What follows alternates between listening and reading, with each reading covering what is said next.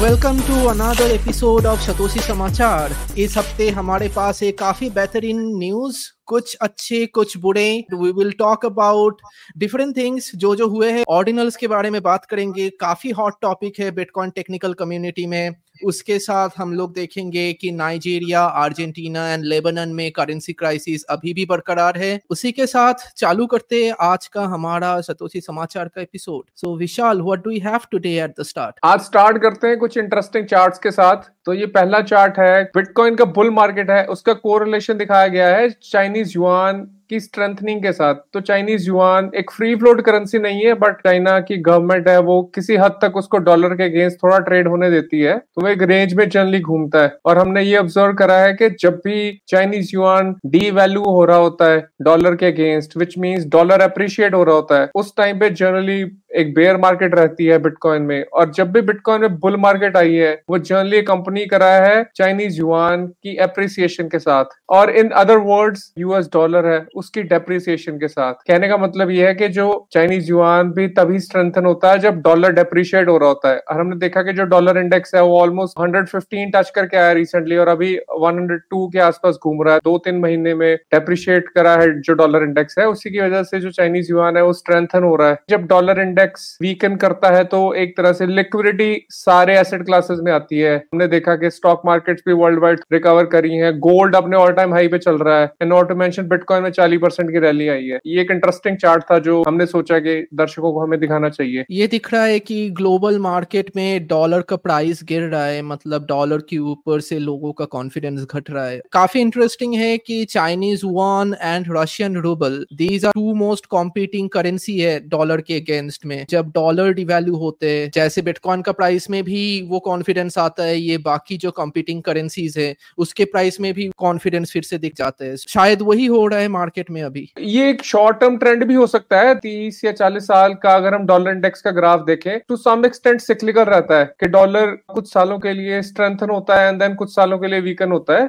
And then बाकी currency उसके opposite react करती हैं। But hmm. एक लॉन्ग टर्म डॉलर की जो डेप्रिसिएशन वाली साइकिल है डॉलर में बेयर मार्केट है वो भी ऑलमोस्ट या तो स्टार्ट हो चुकी है या होने वाली है। और ये हमने देखा कि respectable macro hedge fund managers जो ऑस्ट्रेलियन इकोनॉमिक्स वाले थॉट प्रोसेस से अलाइंड है, वो भी काफ़ी टाइम से मार्केट में सिग्नल्स दे रहे हैं कि एक लॉन्ग टर्म बेयर मार्केट मतलब multi decade dollar bear market start होने की कगार पे ही है। तो हमें नहीं पता कि ये उसी ट्रेंड का स्टार्ट है कि ये एक शॉर्ट टर्म ट्रेंड है जो डॉलर वीकनिंग का स्टार्ट हुआ है। तो whatever that is dollar weakening का जो इम्पैक्ट है वो सारे एसेट क्लासेस में दिख रहा है और वो सारे एसेट क्लासेस एक तरह से अप्रिशिएट कर रहे हैं डॉलर के अगेंस्ट टोटली एंड उसी के साथ आगे बढ़ते हमारे नेक्स्ट इंटरेस्टिंग चार्ट में बिटकॉइन का ऑल टाइम हाई से जो डिप्रिशिएशन होते वो हाविंग से कैसे रिलेटेड है? ये मुझे काफ़ी इंटरेस्टिंग चार्ट लगा कि उन्होंने block number one four four nine double zero देखा है आफ्टर एवरी हैफिंग तो हैफिंग ऑलमोस्ट दो लाख ब्लॉक्स के बाद होती है रफली फोर इयर्स के बाद। एक लाख चौतालीस हज़ार नौ सौ ब्लॉक्स आफ्टर हाफिंग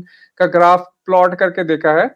तो पहली हाफिंग के बाद इतने ब्लॉक जब हुए थे, तब भी एक बेयर मार्केट चल रहा था। ऑलमोस्ट बेयर मार्केट का बॉटम चल रहा था। सेकंड हाफिंग के बाद जब block one four four nine double zero आया, तब भी ऑलमोस्ट बेयर मार्केट चल रहा था। और अब भी ये ब्लॉक बिल्कुल रिसेंटली आके हटाया और इस टाइम पे ऑलमोस्ट हम बेयर मार्केट से निकल रहे हैं। तो ये हमें लगा ये काफ़ी ज़्यादा इंटरेस्टिंग चार्ट है जो ये दर्शा रहा है कि बिटकॉइन की बेयर एंड बुल मार्केट्स है वो जो हैफिंग्स है उन, उनके साथ कितने ज़्यादा कोरिलेटेड है। ये एक स्ट्रिक्ट सिग्नल है कि हम एक बेयर मार्केट टेरिटरी को एग्जिट कर चुके हैं और हम आने वाले टाइम में एक बुल मार्केट की तरफ़ देख रहे हैं। ये जो पैटर्न है हाविंग का ये ऑलमोस्ट सिमिलर रह जाते हैं। एंड हाविंग का एक पीरियड का फ्रीक्वेंसी रहता है चार साल की।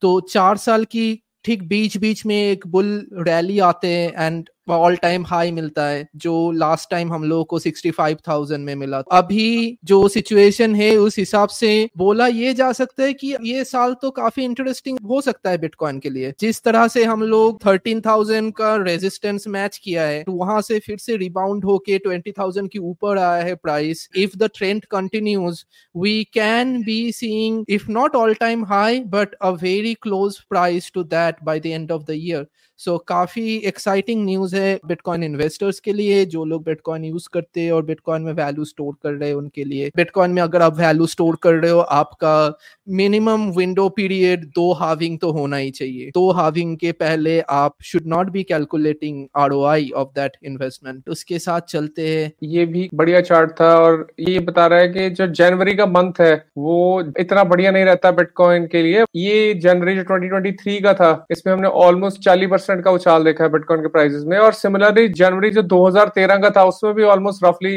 44 परसेंट का उछाल आया था। 2023 का जनवरी है, ये 2013 की जनवरी के बाद सबसे बढ़िया जनवरी था। तो ये भी एक इंटरेस्टिंग चार्ट था जो हमने सोचा दर्शकों के साथ शेयर करा जाए। और अगर हम आखिरी चार्ट की तरफ़ चले बिटकॉइन की प्राइस के साथ कोरिलेटेड नहीं है। यूएस के ट्रेजरी डिपार्टमेंट की वेबसाइट पे मिला और ये बिटकॉइन ट्विटर पे इस हफ़्ते काफ़ी पॉपुलर हुआ है। तो आप अगर नीचे एक्स एक्सिस पे देखें तो वो ईयर्स है। 2021 के अराउंड एक वर्टिकल ब्लैक लाइन ड्रॉ करी गई है। इसमें हिस्टोरिकल और प्रोजेक्टेड डेटा है। यूएस का डेट है जो पब्लिक ने होल्ड करा हुआ है। उस चीज़ का है। जो towards the left of the black line है, वो हिस्टोरिकल डेटा है और 2021 के बाद का वो प्रोजेक्टेड डेटा है। और ये ग्राफ हमें ये दिखा रहा है कि आने वाले टाइम में ट्रेजरी डिपार्टमेंट ये एज्यूम कर रहा है कि बहुत ही बड़े लेवल का जो डेट है, वो इश्यू करा जाएगा और ये जो डेट है, ये पब्लिक इसको होल्ड करेगी। अगर आप 1980 से 2022 का चार्ट देखें, वो एक्सपोनेंशियली ऊपर नहीं जा रहा। पर 2022 के बाद एक्सपोनेंशियली उसने ग्रोथ पकड़ी है तो इसका मतलब आने वाले टाइम में बहुत बड़े लेवल पे पैसा प्रिंट होएगा और उस पैसे से डेट इशू करके खरीदा जाएगा। इंटरेस्टिंग ये है कि ये चार्ट इन्होंने एक्चुअली पब्लिश किया है। मतलब एकदम स्ट्रेट लाइन खींच दी है कि डेप्थ तो भाई हम लोगों का बढ़ रहा है कुछ नहीं कर हम्म। सकते। It's very weird for a government institute to say कि डेट अगले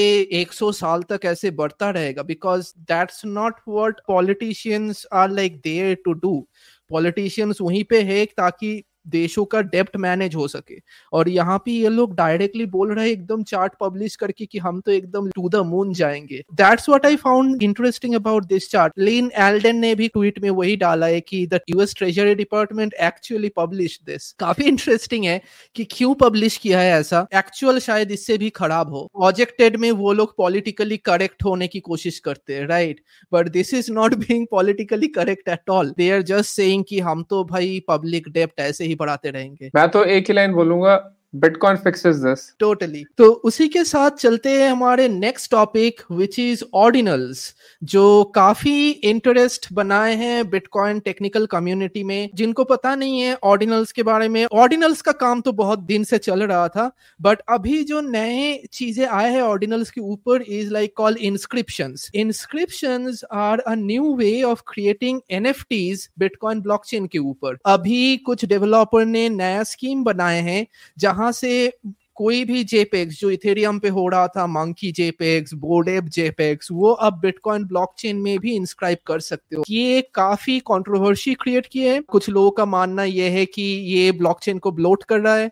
कुछ लोगों का मानना ये है कि ये कभी भी हो सकता था एंड ब्लॉकचेन सबके लिए ओपन लेजर जैसा है तो कोई भी उसमें कुछ भी डाल सकते हैं। इस टॉपिक अराउंड काफ़ी कॉन्वर्सेशन चला है इस हफ़्ते। मैं अगर सिंपल टर्म्स में जितना को मुझे समझ है अगर एक्सप्लेन करने की कोशिश करूँ तो ये एक तरह का कन्वेंशन है, जो ऑर्डिनल्स है ना दैट्स नथिंग बट सैट्स रहते हैं ना सैट्स को नंबर कर दिया गया है राइट तो आप अगर बिटकॉइन कोर की नोड रन करते हो, उसके ऊपर आप ऑर्डिनल्स का नोड रन करते हो, और ऑर्डिनल्स का नोड जो है, वो बिटकॉइन के नोड से कनेक्ट करके सारे यूटीएक्सोस का डेटा लेके आता है एंड देन उन यूटीएक्सोस को ब्लॉक्स में, जिस सीक्वेंस में साइन करा गया है तो उसी सीक्वेंस में ऑर्डिनल्स की नंबरिंग दे देता है। तो फॉर एग्ज़ाम्पल जो पहला ब्लॉक था, उसमें 50 बिटकॉइन की सब्सिडी थी। तो उसमें ज़ीरो टू फाइव बिलियन की नंबरिंग दे दी गई है टू ईच सैट और ये बिटकॉइन कोर की नोड के अंदर नहीं है। जो इसके ऊपर ऑर्डिनल की नोट चल रही है, वो एक कन्वेंशन दे रही है। जस्ट इंस्क्रिप्शन उसका नेक्स्ट लेवल का कन्वेंशन है। जो विटनेस डेटा का फ़ील्ड रहता है, और ये सेगविट हमने देखा सेगविट का अपग्रेड आया था कुछ साल पहले। उसमें इंट्रोड्यूस हुआ था विटनेस डेटा है, उस पर सेवेंटी फाइव परसेंट का सब्सिडी दिया जाता है, जो वी सैट पर बाइट की हम पेमेंट करते हैं, उस डेटा को प्रोसेस करवाने के लिए अपने ट्रांजेक्शन में। तो वो जो इंस्क्रिप्शन का डेटा है, उस डेटा के अंदर आप जेपैग जो एक इमेज होती है, जो कंप्यूटर में कोई भी जो फ़ाइल प्रोसेस करी जा सकती है, जिसको एक वेब सर्वर प्रोसेस कर सकता है। उसका जो कोड है उस कोड को आप एम्बेड कर सकते हो। फ्यू हंड्रेड किलो का भी हो सकता है। तो एक इमेज तो आसानी से एम्बेड हो जाती है। तो ये है बेसिकली ये भी एक तरह का कन्वेंशन ही है। इंस्क्रिप्शन का जो डेटा है, वो यूटीएक्स सेट का पार्ट नहीं होता। जब भी एक बिटकॉइन का नया रिलीज़ आता है, उसमें डेवलपर्स मेंशन कर देते हैं कि एज्यूम वैलिड एक फ्लैग रहता है और वो बताता है कि इस ब्लॉक हाइट से नीचे का जो विटनेस का डेटा है, उसको मत उठाए या उसको मत प्रोसेस करे। इंस्क्रिप्शन एसेंशली एक तरह से एडिशनल डेटा है जो नोड में रहता है। ऑल ये आपका ब्लॉक स्पेस थोड़ा सा लेता है। इसको बहुत लोग ये भी बोल रहे हैं कि ये एक तरह का डॉस अटैक है, क्योंकि बिटकॉइन का ब्लॉक चेन है, वो बहुत सेक्रेट है। इसमें कुछ भी फालतू का डेटा ब्लोट नहीं आना चाहिए। एनएफटी वालों को एक तरह से डीजनरेट्स की फॉर्म में देखा जाता है बिटकॉइन के इकोसिस्टम में, और वो अपने फालतू के जेपैक्स जो है, उनका डेटा अगर बिटकॉइन के ब्लॉकचेन पे डालने की कोशिश कर रहे हैं। सबसे पहला रिस्पॉन्स तो बिटकॉइन कम्युनिटी का यही था कि उसको एक डॉस अटैक की तरह देखा जा रहा है। एज वी मैं ये बिटकॉइन की नोड के यूटीएक्सओ सेट का पार्ट नहीं है। ये सिर्फ़ इंस्क्रिप्शन का पार्ट है, और इंस्क्रिप्शन के डेटा को प्रूव करा जा सकता है और करा भी जाता है टू सम एक्सटेंट और फ्यूचर में शायद एक जो नोड रनर है उसके लिए भी आसान बना दिया जाएगा इसको रन करना। ये जो स्क्रीन दिख रहा है, यहाँ पे ये ब्लॉक माइन हुआ था दो तीन दिन पहले, जहाँ पे ये जो बड़ा वाला ब्लू ब्लॉक है this is like one single transaction और ये ट्रांजैक्शन का साइज़ था अराउंड 3.25 मेगाबाइट ये ट्रांजैक्शन ने कोई भी फ़ीस पेमेंट नहीं किया था। तो ये transaction was directly submitted to a miner he paid zero satoshis per byte ka fees then this transaction got included this transaction was an inscription transaction अब inscription वाले trick क्या करते हैं taproot आने के बाद there has been a new way of putting extra data into a single transaction और इसके बारे में हमने पहले भी बात किया था we talked about an attack or a transaction 998 out of 999 multisig transaction बूड़क नाम का एक डेवलपर ने ब्रॉडकास्ट किया था नेटवर्क में, उसके वजह से LND का नोड ब्रेक हो गया था। वो जो टेक्निक था और इंस्क्रिप्शन का जो टेक्निक है that is the same SegWit के बाद जब टैपरूट आया Taproot had this capability of putting more data क्योंकि टैपरूट का आइडिया ये था कि लोग बहुत लंबे एंड कॉम्प्लिकेटेड बिटकॉइन स्क्रिप्ट बनाएँगे, और वो बिटकॉइन स्क्रिप्ट को विटनेस के अंदर डाला जा सकता है। वैसे ही बुड़क ने 998 आउट ऑफ़ 999 का मल्टीसिक का स्क्रिप्ट बनाया था। वो जो डेटा विटनेस के अंदर जाएगा, उसको विटनेस डिस्काउंट मिलता है। तो इसका मतलब ये होते कि विटनेस के अंदर जितने सारे डेटा है, उसका फ़ी रेट नॉर्मल ट्रांजैक्शन का फ़ी रेट से 75 परसेंट कम होता है। इसका मतलब ये होता है कि आप बहुत सारे डेटा विटनेस फ़ील्ड में डाल सकते हो, जो फ़ी रेट में ट्रांसलेट नहीं होगा। तो आपका ट्रांजैक्शन बहुत बड़ा होगा बट उसका फ़ी रेट कम होगा क्योंकि most of the size of the transaction witness field के अंदर है, जो डिस्काउंटेड है। इंस्क्रिप्शन वालों ने वही एक नया स्क्रिप्ट बनाया है, जिस स्क्रिप्ट के अंदर कोई भी रैंडम डेटा डाल सकते हैं। वो डाल के you can put any JPEG और anything that becomes a proper NFT non fungible token जिसको बोलते हैं, कि उसका एग्जिस्टेंस सिर्फ़ ब्लॉकचेन में ही है। एनएफटी प्रॉपरली काम करने के लिए उसमें डिजिटल सिग्नेचर्स एंड बाकी सब, वगैरह चीज़ें की ज़रूरत होती है। But this is like a demonstration Casey Rodarmor ने ऑर्डिनल प्रोजेक्ट जो चालू किया था he came up with this idea कि you can put anything on the bitcoin blockchain but ऐसा नहीं है कि ये नया है। बिटकॉइन ब्लॉकचेन में बहुत कुछ चीज़ें डाला गया है जो नॉन ट्रांजेक्शनल डेटा है। तो बहुत सारे लोग ये बोल रहे हैं कि ये बिटकॉइन के ऊपर डॉस अटैक है, क्योंकि ऐसे जब बड़े ट्रांजेक्शन आते हैं तो छोटे छोटे ट्रांजेक्शन ब्लॉकचेन में घुस नहीं पाते हैं, क्योंकि blockchain has been taken up that particular block has been taken up by that big transaction transaction Francis Pouliot ने ये ट्वीट किया था जो बिटकॉइन कोड का एक रिलीज़ नोट है फ्रॉम 2014 इसमें यही बताया गया है कि 2023 से पहले भी ऐसे अटेम्प्ट हुए हैं कि ब्लॉकचेन के अंदर ही कुछ डेटा को स्टोर करके रखा जाए। ऑल जो ओपी रिटर्न के थ्रू डेटा था, उस पर लिमिट्स थी कि 80 कैरेक्टर या 80 बाइट से ज़्यादा वो डेटा नहीं हो सकता था।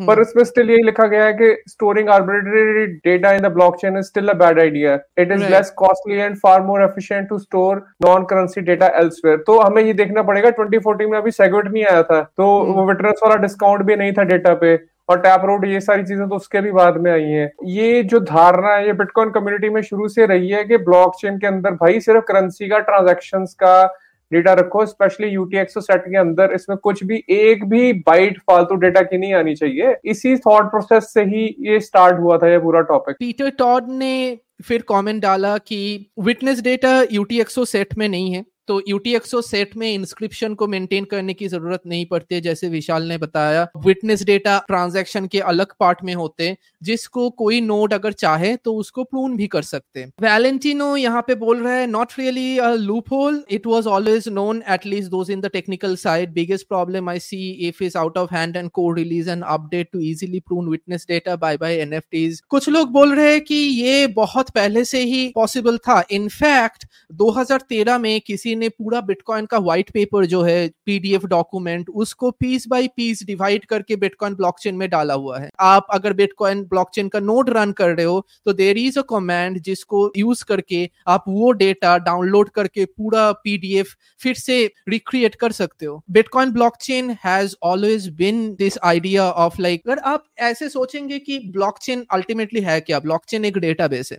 जो एक पब्लिक लेजर है, जिसमें एक फ़ी पे करके आप कुछ भी डाल सकते हो। नाउ बिटकॉइन प्रोटोकॉल रूल का कुछ पॉलिसी है कि कैसे चीज़ें आप डाल सकते हो, कैसे फॉर्मेट होना चाहिए उसका। कुछ भी मतलब रैंडम कुछ नहीं हो सकता। But at the same time वो फॉर्मेट के अंदर भी आप खेल के बहुत सारे इंटरेस्टिंग चीज़ें डाल सकते हो। एंड ऐसे चीज़ें यूज़ करके काउंटर पार्टी जो वॉलेट है, वो चलता था। That is already a bitcoin NFT wallet RGB Taro और जो सेकेंड लेयर प्रोटोकॉल जो साइड चेन्स है स्टैक नेटवर्क जो है, वो भी ऐसे डेटा के ऊपर चलते, जो नॉन फाइनेंशियल ब्लॉकचेन डेटा होते हैं जिसके ऊपर कोई सेकेंड लेयर और साइड चेन डिपेंडेंट करता है।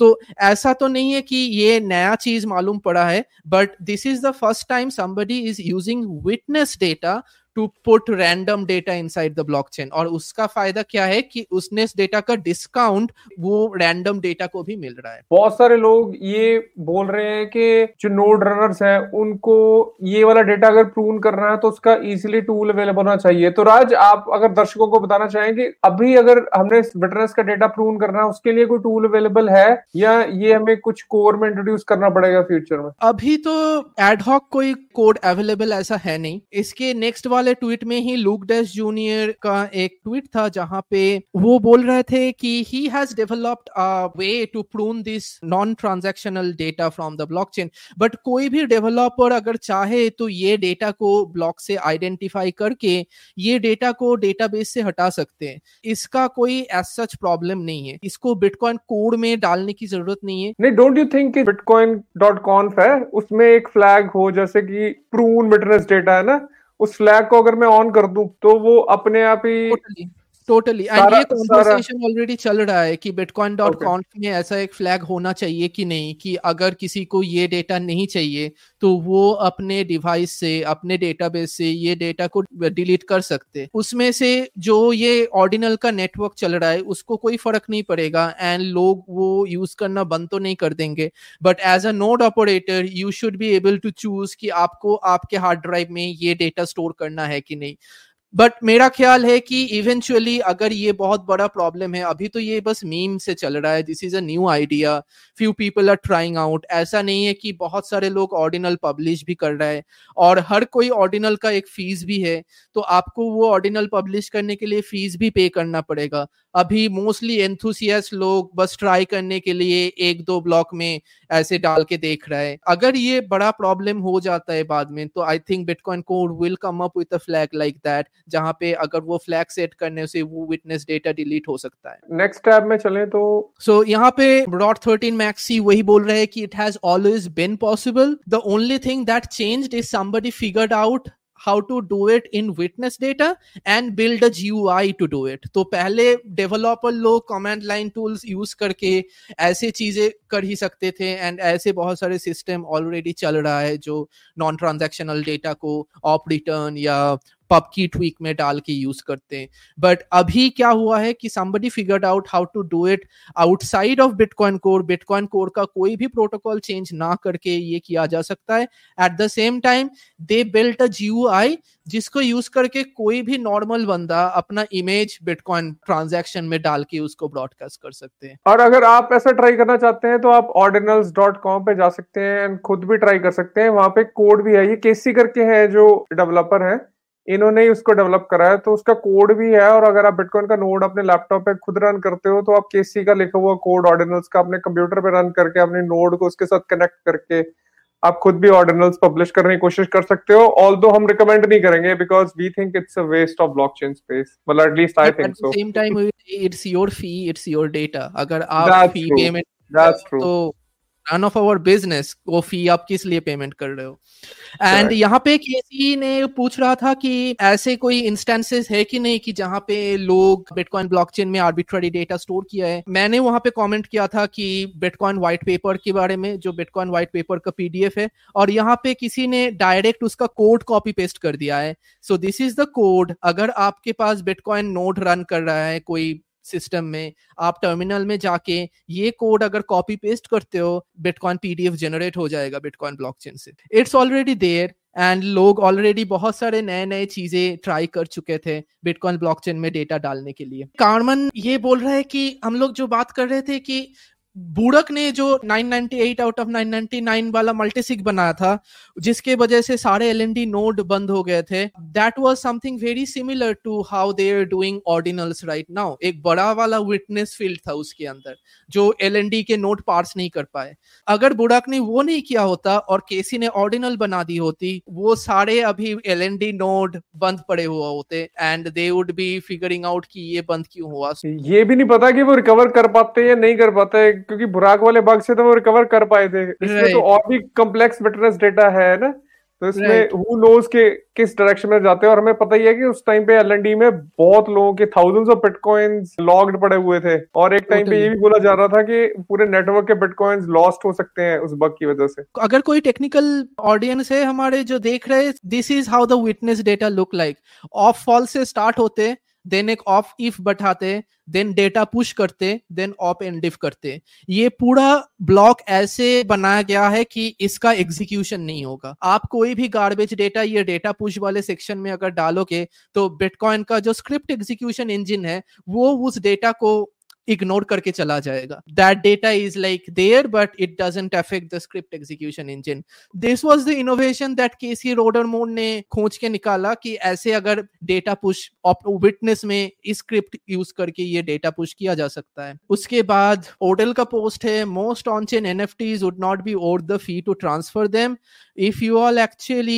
used bitcoin rather than custodian wallet which is Correct. actually a valid point क्योंकि बहुत सारे लोग ये बोल रहे हैं कि ये NFT के वजह से बिटकॉइन का ब्लॉकचेन ब्लोट हो रहा है which is actually not true. Bitcoin का ब्लॉकचेन कभी भी ब्लोट नहीं हो सकता। This is like a tricky point to understand काफ़ी डेवलपर लोगों को भी ये समझने में दिक्कत आता है कि मान लो अगर दुनिया में बहुत सारे बिटकॉइन ट्रांजैक्शन आने लगे बिटकॉइन का ब्लॉकचेन का साइज़ बढ़ेगा क्या? ऑब्वियस आंसर सीम्स लाइक हाँ इतने सारे ट्रांजैक्शन है तो ब्लॉकचेन का साइज़ भी बढ़ जाएगा but right answer is no क्योंकि ब्लॉकचेन का साइज़ फोर एम में थियोरिटिकली लिमिटेड है और हर दस मिनट में एक ब्लॉक आएगा। अगर आपका बहुत सारा ट्रांजैक्शन आ जाते तो वो ट्रांजैक्शन का फ़ी प्रेशर बढ़ जाएगा बट ब्लॉकचेन का साइज़ का रेट इंक्रीज ऑलवेज कांस्टेंट हर दस मिनट में फोर एम वो कभी बढ़ नहीं सकता।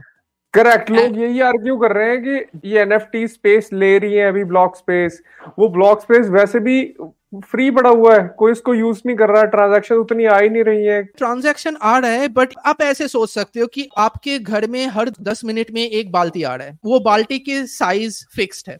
और बाल्टी में कितना चॉकलेट डाल सकते हो उसका भी फिक्स्ड है क्योंकि चॉकलेट का साइज़ भी फिक्स्ड है। तो अगर आप सोचो कि एक बार बाल्टी में आप एक बड़ा वाला चॉकलेट का डिब्बा रख डाल दिया तो बड़ा वाला चॉकलेट जब बाल्टी में घुस गया तो छोटा वाला चॉकलेट का जगह नहीं बचेगा राइट right? अब छोटे वाले चॉकलेट को वहाँ पे घुसने के लिए उसको वो बड़ा वाला चॉकलेट से ज़्यादा फ़ी पेमेंट करना पड़ेगा ये क्या करते कि नेटवर्क का फ़ी प्रेशर बढ़ा देते हैं। ट्रांजैक्शन को ब्लॉकचेन में इंक्लूड होने के लिए जितना फ़ी लगता है, वो फ़ी प्रेशर बढ़ जाते हैं। बट बाल्टी का साइज़ नहीं बढ़ते। बाल्टी का साइज़ बाल्टी का कांस्टेंट ही रहते हैं। तो वही यहाँ पे भी हो रहा है। This has been a valid argument in the sense कि दो तीन महीने पहले भी ये कभी कभी बिटकॉइन टेक्निकल कम्युनिटी में आते रहते हैं कि एक दिन बिटकॉइन का जो ब्लॉक सब्सिडी है, वो खत्म हो जाएगा। फिर माइनर्स को अपने फ़ीस सिर्फ़ ट्रांजेक्शन फ़ीस से मिलेगा। तो ट्रांजैक्शन फ़ीस का जो प्रेशर है, वो अगर बरकरार नहीं रहते तो माइनर्स का इंसेंटिव खत्म हो जाएगा ब्लॉक माइन करने में एंड बिटकॉइन नेटवर्क का हैश रेट गिर जाएगा। Kind of like an are coming and solving that problem is like you don't like my monkey JPEG that's okay but उसके वजह से बिटकॉइन का फ़ी रेट तो बढ़ रहा है that is like helping out the miner incentive for the miners to keep producing the block so in that way it's also using that argument and वो argument में भी दबाव डाल रहे जिसके वजह से लोग साइड चेन या ड्राइव चेन के बात कर रहे थे जो हमारे पहले वाले ट्वीट था ये मीम का मतलब वही था without drive chain there won't be enough demand for block space and then come ordinals inscription. Monkey jpegs की वजह से maybe the it's a very stupid idea and maybe a lot of people will not do it. अगर blockchain में data डाल सकते जो दूसरे तरह की डेटा है it will eventually contribute into fee pressure and free pressure बरकरार रखना बिटकॉइन के सिक्योरिटी मॉडल के लिए हमेशा ही अच्छा है करेक्ट उसी के साथ आगे बढ़ते हैं। जिमी सॉन्ग का unpopular opinion if inscription start bloating the chain a decreased in block size has to be on the table. I think this is a very stupid argument. ये argument का कोई मतलब नहीं बनता है. I think he is just trying to be sarcastic. To the large block वाला community जो ये कहते थे कि ब्लॉक का साइज़ बढ़ाना ही चाहिए फ्यूचर में तो वो तो सिर्फ़ एक परस्पेक्टिव दे रहे हैं ये टेक्निकली करेक्ट तो है नहीं which is surprising from Jimmy Song की Jimmy Song generally technically incorrect बातें नहीं करते but this doesn't seem technically correct to me क्योंकि एक बात तो ये है कि अगर आप ब्लॉक का साइज़ भी घटा दोगे उससे फ़ी प्रेशर और भी बढ़ जाएगा एनएफटी बंद नहीं होने वाला है राइट सेकेंडली एनएफटी डालने से ब्लॉकचेन का साइज़ ब्लोट नहीं होता है। ब्लॉकचेन का साइज़ हमेशा कांस्टेंट रेट में चलता है हर दस मिनट में फोर एम चाहे आप एनएफटी डालो कि ना डालो। करेक्ट स्पेशली जो यूटीएक्स सेट है वो तो बिल्कुल भी नहीं बढ़ रहा। और फ्यूचर में अगर एक सिंपल टूल आ जाए जिससे हम विटनेस का डेटा प्रूव कर पाए फिर तो मतलब बिल्कुल भी कोई इम्पैक्ट ही नहीं है ब्लॉकचेन का इस चीज़ पे। Totally it's very trivial to prune this data ये डेटा वैलिडेशन में काम नहीं आता है. ये डेटा ट्रांजैक्शन की ओनरशिप में काम नहीं आता है. It's just a blob of data that is saying like ये ट्रांजैक्शन के साथ एसोसिएटेड एक जेपीजी और whatever what not you can put your certificate you can put what anything any digital item that you can think of as make sense to put it in a blockchain and make it unique you can do that as long as somebody is paying fee bitcoin is a open public ledger who are we to come and say कि आपके data valid है और आपके data valid नहीं है? Right correct and as long as the bitcoin protocol is accepting that data and that guy is paying the required fee for that data to go into the blockchain it's a valid data right uske sath aage badhte hain rot 13 maxi he is a developer in ordinal things and minimint ka bhi developer hai and bahut sare cool cryptographic project mein kaam karte hain to iska कहना ये है कि बहुत सारे लोग ordinals की confusion की वजह से बोल रहे हैं कि बिटकॉइन ब्लॉकचेन का और कोई फर्दर डेवलपमेंट नहीं होना चाहिए। ब्लॉकचेन का डेवलपमेंट यहीं पे बंद कर दो, क्योंकि टैप रूट के वजह से ऐसे चीज़ें हो रहा है। People are kind of like blaming Taproot कि टैप रूट नहीं आता तो ये दिक्कत नहीं होते। तो टैप रूट शायद नहीं होना चाहिए, या आगे वाले जो फ्यूचर इंप्रूवमेंट है, उसका भी कोई अननोन कॉन्सिक्वेंसेस हो सकता है तो वो नहीं होना चाहिए। Then again this thread has a lot of discussion on this topic many people are saying कि ऑसिफिकेशन होना चाहिए। मेनी पीपल आर सेइंग कि अभी बहुत सारे काम है, अभी भी बहुत सारे इंप्रूवमेंट बाकी है, अभी ऑसिफिकेशन नहीं कर सकते। टैप रूट से इसका इतना कोई लिंक किया है कि जैसे हमने पहले भी डिस्कस करा कि ये डेटा पहले भी ओपी रिटर्न में चला जाता था ऑल दो एटी बाइट्स तक ही जाता था टैप रूट आने के बाद उसका साइज़ थोड़ा बढ़ गया प्लस जो विटनेस हाँ। वाला फ़ील्ड है उस पर सेवेंटी फाइव परसेंट डिस्काउंट मिल रहा है क्योंकि पहले वो रियल बाइट्स पे सैट पर रियल बाइट होता था और टैप रूट के आने के बाद सेगविट के आने के बाद वो वर्चुअल बाइट पे आ गया क्योंकि ये डेटा बहुत ज़्यादा इंपॉर्टेंट नहीं है तो इस पे 75 परसेंट डिस्काउंट टैप ने सस्ता कर दिया ऐसा डेटा डालना ब्लॉकचेन में। टोटली ये स्टैकर न्यूज़ का एक पोस्ट है। यहाँ पे ये बताया जा रहा है कि ऐसे रैंडम डेटा बहुत सारे देशों में for example China North Korea जहाँ पे इंटरनेट एक्सेस बंद है, जहाँ पे कोई भी रैंडम फ़ाइल आप इंटरनेट से डाउनलोड नहीं कर सकते, उसके वजह से उन लोगों का ग्लोबल एक्सेस बहुत ही खत्म हो जाते हैं। उन लोगों को हॉलीवुड मूवी नहीं देखने मिलते हैं, उन लोगों को एकेडमिक जर्नल्स पढ़ने को नहीं मिलता है, उन लोगों को ज़्यादातर न्यूज़ भी नहीं मिलता है और वही न्यूज़ मिलते हैं जो स्टेट उनको दिखाना चाहते हैं। This can be a valid use case for putting this kind of sensitive data and make it accessible all over the world कुछ लोग ये भी बताए इसके नीचे कि torrent still works torrent has a valid use case for this kind of things but at the same time torrent is like blocked in lot of countries right torrent site आप access नहीं कर सकते हो। Torrent client पे चलाओगे तो Torrent का protocol जो है वो आईएसपी लेवल में ब्लॉक हो जाता है।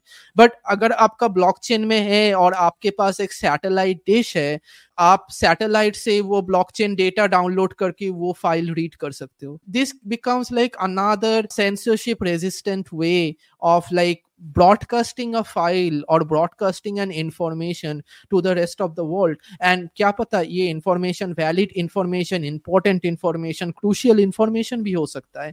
एंड ऐसे लोगों के लिए ये यूजफुल भी हो सकता है जहाँ पे इंटरनेट एक्सेस नहीं है। करेक्ट ये डेफिनेटली एक ऐसा यूज़ केस है जो सेंसरशिप रेजिस्टेंट किसी भी फ़ाइल को अगर इंटरनेट में बनाना है, उसके लिए बहुत ही बढ़िया यूज़ केस है। तो अगर कुछ कॉन्स है, जो लोग बोल रहे हैं कि जेपैक से ब्लॉकचेन ब्लोड हो रहा है तो ऑन दी अदर साइड कुछ एडवांटेजेस भी हो सकते हैं। Inscriptions के yeah Jimmy Song seems pretty anti about it he seems angry he doesn't like it but ऐसे बहुत सारे लोग हैं they are not liking it but at the same time Bitcoin is censorship resistant and permissionless कोई भी आके आपका permission नहीं मांगेगा कि ये डेटा मैं ब्लॉकचेन में डालू कि नहीं anybody can do whatever they want किसी ने तो ये भी बोला था कि somebody's JPG is somebody's treasure somebody's garbage is other person's treasure ऐसे Correct. कोई वैलिडेशन भी नहीं दिया जा सकता है ग्लोबली कि ये डेटा वैलिड डेटा है ये डेटा इनवैलिड डेटा है। वो सेंसरशिप रेजिस्टेंस का जो इथोस है बिटकॉइन का, वो खत्म हो जाते हैं। वहाँ पे फिर you come as a gatekeeper जो आके बोल रहे हो कि अगर आपका डेटा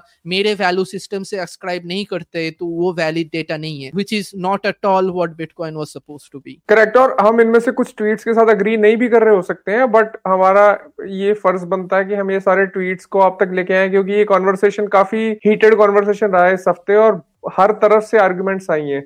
सिमिलरली एडम बैग की भी एक आर्ग्यूमेंट आई थी जिसको बिटकॉइन कम्युनिटी ने बिल्कुल पसंद नहीं करा और एडम बैग ये बोल रहे थे कि माइनर्स के पास ही ऐसा कुछ टूल्स होना चाहिए कि वो ऐसे ट्रांजेक्शन को सेंसर कर पाए। और इस पे लोगों ने बिल्कुल ऑपोजिट व्यू पॉइंट लिया कि बिटकॉइन क्योंकि एक सेंसरशिप रेजिस्टेंट प्रोटोकॉल है।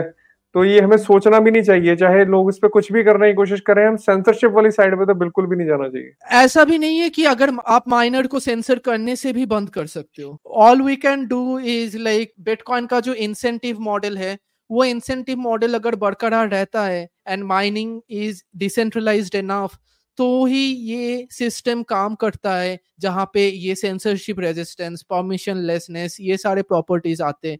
अगर कोई माइनर चाहते कि मेरे माइनिंग पूल में कोई ऑर्डिनल डेटा नहीं घुसेगा, वो अभी के अभी उसको बंद कर सकते हैं। बट देन अगेन कोई माइनर बाजू वाला माइनर फिर बोल सकते हैं कि हाँ वो ऑर्डिनल्स में काफ़ी सारे फ़ीस मिल रहा है सो so मेरा mining pool ordinal data include करेगा।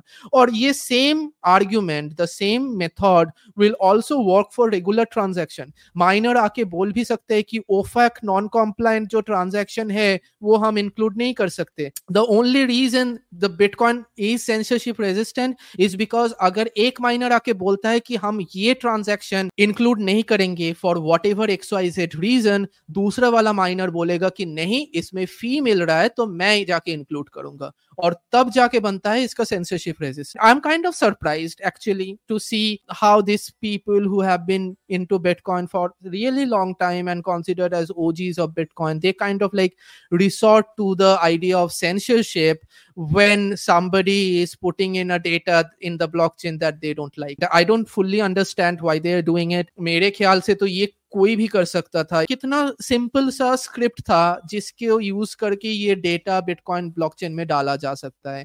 It was just a matter of time कोई आके ये फिगर आउट कर लेता। अगर हर किसी time somebody uses bitcoin blockchain जो आपके वैल्यू सिस्टम से अलाइन ना हो और आप जाके सेंसरशिप सेंसरशिप चिल्लाने लगो so that's not the way it was suppose to go but anyway we are going to show all the tweets which will not agree on, all the tweets which might on agree on, and then again it's our own value system right हम लोग नहीं बोल सकते कि bitcoin में क्या सही है, क्या नहीं है। वो आप नोट रनर जो है, आप माइनर्स जो है, वो टोटली आपके ऊपर डिपेंडेंट है। हमारा काम सिर्फ़ आपके तक खबर और न्यूज़ पहुंचाना है। और इस टॉपिक को कंक्लूड करता है ये वाला मीम जो बहुत ही बेहतरीन है, इसका लिंक मैं शो नोट्स में डाल दूँगा। और शायद दर्शक इसको पढ़ ना पाए कि टेक्स्ट इसका बहुत छोटा है। Let's read through it somebody from crypto community actually comes and summarizes the entire thing for us कि तुम लोगों को समझ में नहीं आ रहा है? देखो मैं मीम बना के समझाता हूँ। And this is like a really good meme from Eric Wall haha NFT on bitcoin NFT is a bloat, Bitcoin is for transaction. Then next level. The blockchain can't be bloated. Everything is within the current agreed upon block size limit and the blockchain grows no faster than it should जो हमने explain किया हर 10 minute में 4 MB का ही block आएगा NFT डालो thousands of transaction डालो उससे blockchain का size नहीं बढ़ता है But due to the SegWit witness data discount, it is becoming cheaper to create a full block and slower initial sync. SegWit discount की वजह से बहुत सारे डेटा आ सकता है and initial sync slow हो सकता है but since ordinal NFTs occupied witness data of blocks, it means more inscription equals to prunable data. तो IBD slow नहीं होता है क्योंकि ये डेटा को प्रून किया जा सकता है assume valid is a way bitcoin code takes a checkpoint on the blockchain and starts syncing from there To fast up the IBD process और वो ऑलरेडी हम बाय डिफ़ॉल्ट करते हैं। तो एज्यूम वैलिड की वजह से ये डेटा ऑलरेडी आईबीडी में आएगा नहीं। The last one haha NFT on bitcoin it kind of like summarizes the whole journey a bitcoin developer kind of goes through और एनी बिटकॉइन क्यूरियस और enthusiast kind of go through, start first being very excited about nft on bitcoin and then realize it has some problem and then realize ये problem पहले से ही था, इसको solve नहीं किया जा सकता। एंड देन रियलाइज़ ओके ठीक है चलो अब एनएफटी डाल लेते जिस बंदे ने मीम बनाया भाई मतलब दिमाग लगाया बड़ा सही तरीके से समराइज करा है बनाने में। Totally this is another meme on Blockstream how do stop ordinal censor soft fork let people use bitcoin and do our work and वो बंदे फेंका गया। यही सही तरीका है। और बिटकॉइन में कोई भी जो कंट्रोवर्शियल इशू होता है उसमें यही स्टैंड सबसे सही होता है कि जैसे चल रहा है इसको वैसे ही चलने दिया जाए एंड देन फ्री मार्केट अपने आप डिसाइड करेगी सही क्या है चीज़। Totally totally. तो उसी के साथ मूव ऑन करते हैं हमारे नेक्स्ट वाले सेगमेंट में जहाँ पे हम बात करेंगे अर्जेंटीना में 2000 अर्जेंटीनियन पेसो का नोट इंट्रोड्यूस हुआ है। तो विशाल क्या चल रहा है यहाँ पे? तो जनरली जब भी कोई कंट्री बड़े बिल्स इशू करती है उसका सीधा सीधा मतलब यही होता है कि जो इन्फ्लेशन है इतनी ज़्यादा बढ़ी हुई है कि छोटे बिल्स की वैल्यू इतनी कम हो गई है कि आपने छोटा मोटा आइटम भी खरीदना है तो आपको किलो के हिसाब से लेके जाने पड़ते हैं नोट। अब ये सबसे बड़ा नोट है जो 2000 पैसों का बिल है और उसकी वैल्यू भी सिर्फ़ पाँच डॉलर के बराबर ही है which is not a lot अगर आपने कुछ भी कोई बड़ी आइटम लेनी है तो आपको बहुत सारा कैश लेके जाना पड़ेगा। एंड नॉट टू मेंशन के वर्ल्ड वाइड जो गवर्नमेंट्स हैं वो कैशलेस इकोनॉमीज की तरफ़ जाने की कोशिश कर रही हैं।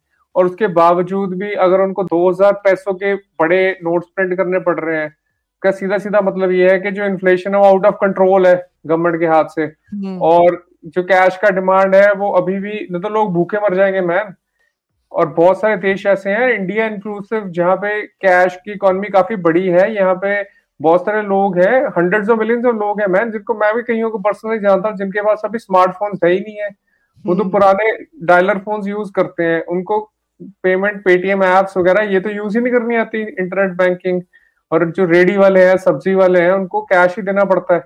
तो सिमिलरली अर्जेंटीना में भी टू सम एक्सटेंड यही सीन है कि inflation as we discussed in last episode के 95 परसेंट हिट कर गया है। जो छोटे नोट्स हैं, उनमें कुछ भी वैल्यू नहीं रहा है। तो दैट्स द रीजन कि गवर्नमेंट को ऐसा स्टेप लेना पड़ रहा है। और अगर हम नेक्स्ट टैब में जाके देखें तो एक पूरा ट्वीट थ्रेड है जो पूरा अर्जेंटीना के सिचुएशन को बयान करता है। के वजह से बताते एक टैक्सी ड्राइवर और एक अकाउंटेंट के बीच का कॉन्वर्सेशन एंड यहाँ पे वो लोग यही बोल रहे कि इतना इन्फ्लेशन के वजह से कोई भी बिज़नेस रन नहीं कर सकता क्योंकि बिज़नेस बैंक से लोन नहीं ले सकता।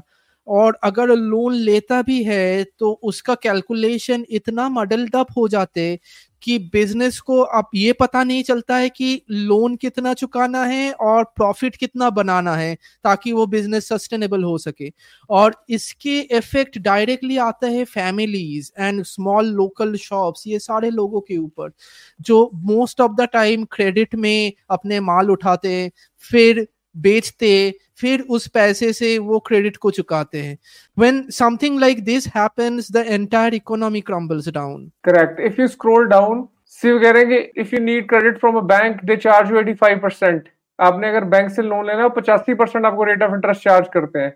Imagine starting business and being unable to tell the difference between the bank and a loan shark how does anyone run a business like that जो लोन शार्क होते हैं, वो इतना रेट ऑफ़ इंटरेस्ट चार्ज करते हैं और वहाँ पे बैंक्स भी इतना चार्ज कर रहे हैं। क्यों कर रहे हैं? क्योंकि वहाँ पे इन्फ्लेशन ही 95 परसेंट है।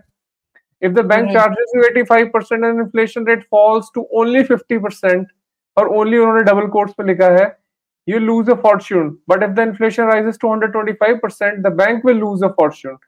तो कहने का मतलब है कि बैंक ने अगर पचासी percent rate of interest yearly पे आपको लोन दिया है और इन्फ्लेशन करके पचास परसेंट हो जाता है तो आपको घाटा पड़ता है। और अगर इन्फ्लेशन बढ़ जाता है तो बैंक को घाटा पड़ता है तो ना ही जो कर्ज लेने वाला है, ना ही जो कर्ज देने वाला है, वो दोनों ही एनालाइज नहीं कर पाता सिचुएशन को और इसीलिए जो लोन्स लेने और देने का सिलसिला है, वो बिल्कुल खत्म हो जाता है इतनी हाई इन्फ्लेशन पे there is no way to make a reasonable business plan problem for you and the bank This creates horrible personal and family problems as well. Imagine you are a young couple in Argentina. How do you save to a home or to send your kids to college? तो इसी से जो बड़ी level की societal problems आती है, कोई भी बंदा अपनी पर्सनल सेविंग्स नहीं रख पाएगा बैंक्स पे कोई ट्रस्ट नहीं करेगा इन्फ्लेशन अगर इतना ज़्यादा है तो इसी चीज़ पे पूरा ये ट्वीट थ्रेड है, आप इसको डिटेल में भी जाके पढ़ सकते हैं, मैं शो नोट्स में इसका लिंक डाल दूँगा। पर ये हमें यही बता रहा है कि वहाँ पे हालात कितने ज़्यादा बदतर है मैन मतलब हम तो इमेजिन भी नहीं कर सकते। हम्म और यहाँ पे ऐसे सिचुएशन में लोग जनरली रिसोर्ट कर जाते डॉलर या कोई फॉरेन करेंसी के ऊपर जो अपने देश से टाइड अप नहीं है, क्योंकि they need to save the money for few days in order to do the next action ऐसे हालत में देखा जाता है, ये लेबनान में भी होते हैं, अर्जेंटीना में भी हो रहे हैं। डॉलर का जो एक्चुअल ऑफिशियल एक्सचेंज रेट है, वो काफ़ी कम रहता है ब्लैक मार्केट रेट से। अगर आपको एक्चुअल ऑफिशियल रेट में डॉलर एक्सचेंज करना है, आपकी इंटरनल अर्जेंटीनियन पेसो को तो आपको एक्चुअली कम डॉलर मिलेगा रैदर देन अगर आप ब्लैक मार्केट में जाके अगर आप डॉलर एक्सचेंज करते हो। तो डॉलर एक्सचेंज के ब्लैक मार्केट में रेट है 380 पेसोस पर डॉलर एंड ऑफिशियल रेट है 180 पेसोस पर डॉलर तो इस हिसाब से क्या होता है कि लोग ऑफिशियली जाके और डॉलर एक्सचेंज करते भी नहीं है। वो खत्म हो जाते हैं, वो बंद हो जाते सारे लोग ब्लैक मार्केट में चले जाते हैं। It seems like the government comes up and screws the entire economy and वो लोग जितना कंट्रोल करने की कोशिश करते हैं, उतना खराब, उतना खराब उतना खराब होते रहते हैं सिचुएशन एंड ये हमने वेनेजुएला में भी देखा है, लेबनान में भी देखा है एंड अभी अर्जेंटीना में लाइव हो रहा है। और नेक्स्ट स्टेप पे अगर चले तो नाइजीरिया में भी सिमिलर सिचुएशन बना पड़ा है, और हमने इसके बारे में पिछले कुछ एपिसोड से भी डिस्कस करा है कि वहाँ की गवर्नमेंट ने प्रेटी मच एक तरह से फाइनेंशियल सिस्टम को बंद ही कर रखा है। वहाँ पे नोटबंदी जैसे इंडिया में हुई थी, कुछ वैसा सा कैशलेस इकोनॉमी की तरफ़ जाने के लिए स्टेप्स लिए जा रहे हैं। सो मच सो के लोग ये कह रहे हैं entire Nigerian financial system has come to a standstill the fact that no one thought of a stress testing the payment infra before deciding to go cashless on day one confuses me businesses including us are losing money because customers can spend their money madness और ये हमें पता ही है कि जो ज़्यादा दुनिया के देश है इनकी स्ट्रिंग्स तो बाहर से पुल करी जाती हैं। हमें पता ही है नोटबंदी जो इंडिया में होता है कितना बुरे हालात है उस टाइम पे। ये सारी इंफॉर्मेशन होने के बावजूद नाइजीरिया जैसे हाईली पॉपुलेटेड देश में भी दोबारा से वही घटिया पॉलिसीज़ लाई जा रही हैं तो इसका यही मतलब है कि कुछ तो बैकग्राउंड में चल रहा है बड़ा एंड वहाँ पे यही चल रहा है कि they are like ruling out cash slowly क्योंकि वो लोग सीबीडीसी लेके आना चाहते हैं। सीबीडीसी के बारे में हम बहुत बात कर चुके हैं और बाद में भी बहुत बात करेंगे बट अभी सिचुएशन ऐसा है कि यहाँ पे thirty three thousand Nigerian naira लेने के लिए आपको थ्री थाउज़ेंड का पेमेंट करना पड़ता है। तो it's almost 10% of the amount in the charges to just to get the cash in the hand और नाइजीरिया जैसी देशों में कैश के ऊपर पूरा इकोनॉमी पूरा सिस्टम खड़ा हुआ है। तो मुझे तो मालूम भी नहीं चल रहा है वहाँ का गवर्नमेंट कैसे एक दिन में आके ऐसे डिसाइड कर लेता है कि कैश को खत्म ही कर देंगे कैश को बंद ही कर देंगे और अपना डिजिटल करेंसी लेके आके हम लोगों के ऊपर वही बैठा देंगे। So this seems like right. very reckless. This seems like very irresponsible from the government of that country. But ऐसे ही होते रहते हैं when the government screws up your money dies with that dies your savings your dreams your everything आप कुछ भी नहीं कर सकते हो उसके ऊपर नाइजीरिया में वही चीज़ें का लाइव ब्रॉडकास्ट चल रहा है अभी हम लोगों के पास नेक्स्ट टाइम में देखें तो वो दिख रहा है कि नाइजीरिया का एक एटीएम है जहाँ पे केओस मचा पूरा पड़ा है लोग दिन भर लाइन में खड़ा होके सुबह से लेके शाम तक कुछ ही एटीएम में कैश मिल रहा है। और हम लोग इंडिया में काफ़ी देख चुके हैं ये सिचुएशन 2016 में हमारे साथ भी ऐसे ही सिचुएशन हुआ था, जहाँ पे लोगों को कैश चाहिए थी इमरजेंसी बेसिस में और सारे देश में कैश नहीं मिल रहे थे। सो सेम सिचुएशन नाइजीरिया के पास हो रहा है and this is so sad to watch ये लाइनें बिल्कुल वैसी सी लंबी लंबी लगी हुई हैं, जो जैसे कि इंडिया में 2016 में थी। और नेक्स्ट टैब में अगर चले तो उसमें एक आई थिंक और वीडियो है। इसमें लोग एटीएम के बाहर लड़ झगड़ रहे हैं कि कोई कह रहा है, मैं निकालूँगा कैश कोई कह रहा है, मैं निकालूँगा। ये तो कुछ एक चंद लम्हे हैं जो कैमरे में कैद हुए हैं और हमारे तक इंटरनेट के थ्रू पहुँचे हैं। बट 300 मिलियन की पॉपुलेशन में पता नहीं ऐसे कितने मतलब लाखों ऐसे इंस्टेंसेस होंगे जहाँ पे लोग लड़ झगड़ रहे होंगे कैश निकालने के लिए एटीएम से। दिस इज़ हॉरिबल या बिल्कुल। This is what happens when money dies yup at the same time चुपचाप देखने के अलावा और कुछ कर भी नहीं सकते। आप लोगों को बता सकते कि ये हो रहा है। आप लोगों को चेतावनी दे सकते कि आपके आजू बाजू भी एक दिन ये चीज़ हो सकता है। एंड अगर ऐसे सिचुएशन होते, कोई भी पुलिस वाला नहीं आते, कोई भी गवर्नमेंट की एम्प्लॉयज़ नहीं आते, कोई भी रेगुलेटर्स नहीं आते आपको बचाने के लिए। So you are on your own उसी के साथ चलते हैं हमारे नेक्स्ट वाले न्यूज़ में Nigeria extend deadline to exchange old cash I think ये जो केओस हो रहा है नाइजीरिया में, उसी को देखते हुए सरकार ने ऐसा स्टेप लिया है, नहीं तो केओस वो आउट ऑफ़ कंट्रोल भी जा सकता है। नेक्स्ट स्टेप में अगर जाए तो और ये एक वीडियो है जो हम चाहते हैं कि दर्शक देखें Bitcoin is at $38,000 in Nigeria. That's right. Bitcoin is now so popular in Nigeria that it is selling for a 60% premium on some exchanges there. And the reason for this is very simple. Recently, the Nigerian government imposed a limit on how much cash Nigerian citizens can withdraw on a daily basis. The limit is just over $40 a day or a little over $200 a week. Now, the reason why the Nigerian government is doing this is to try and drum up support for its central bank digital currency, CBDC. Basically, the only way that it can get citizens interested in using its CBDC is by limiting their access to cash. So, what happens when a government restricts the financial freedom of its citizens? What option do they have? तो इस video से हमें यही पता चलता है कि जो गवर्नमेंट की पॉलिसीज है वहां पे सीबीडीसी को इन्फोर्स करने की उसी के चक्कर में कैश बैन करा जा रहा है पर हमें पता ही है कि नाइजीरिया में one of the largest adoption है as a percent of the population जो लोग बिटकॉइन को यूज़ करते हैं। तो उसकी वजह से तो बिटकॉइन की डिमांड और भी ज़्यादा बढ़ रही है। बिटकॉइन का प्राइस एक जो इंटरनेशनल मार्केट का प्राइस है, उससे साठ परसेंट प्रीमियम पे ट्रेड हो रहा है। तो ये अपने आप में एक सिग्नल है कि जहाँ पे भी कैशलेस कोई भी गवर्नमेंट करने की कोशिश करेगी, वहाँ पे बिटकॉइन में बहुत ही भयंकर वाली बाइंग आएगी। यस और ये चीज़ 2016 में भी इंडिया में हो चुका है। इंडिया में कुछ 15-20 परसेंट के प्रीमियम चल रहा था उस टाइम पे जब हमारा यहाँ पे नोटबंदी हो रहा था। इसका कारण बहुत ही सिंपल है। गवर्नमेंट वाला पैसा काम नहीं करता है। लोगों के इतने दिक्कत होते हैं तो लोग automatically look for other option so the more government is going to like screw up with people's money the more people are going to find out the better option and alternative जो bitcoin ऐसे ही बैठा है open internet में किसी के लिए भी एक्सेस करने के लिए। करेक्ट मूविंग ऑन तो उसके साथ हम देखेंगे Ray Youssef has been saying कि अफ्रीका का जो सिचुएशन चल रहा है ये ये सिर्फ़ नाइजीरिया में भी नहीं हो रहा है केनिया में भी सेम सिचुएशन हो रहा है। करेक्ट और ये नाइजीरिया में हो रहा है अभी कीनिया में भी लग रहा है कि ऐसा कुछ होने वाला है तो इसका मतलब है कि और भी जो अफ्रीका के देश है वहाँ पर भी आने वाले कुछ हफ्तों में या महीनों में ऐसी सिमिलर पॉलिसी आ सकती है। और हमें पता ही है कि साउथ अफ्रीका भी एक ब्रिक्स नेशन का वो पार्ट है और वहाँ पर भी हु नोज़ फ्यूचर में कुछ ऐसी पॉलिसी इंप्लीमेंट करी जाए। टोटली इसी के साथ चलते हैं हमारे लेबनान का news same thing nothing good nothing hopeful Lebanon में अपना करेंसी 90 परसेंट डिवैल्यू कर दिया है। Imagine waking up to your life saving absolutely destroyed due to rich corrupt politician you never met the world need a better money that is not controlled by companies or government.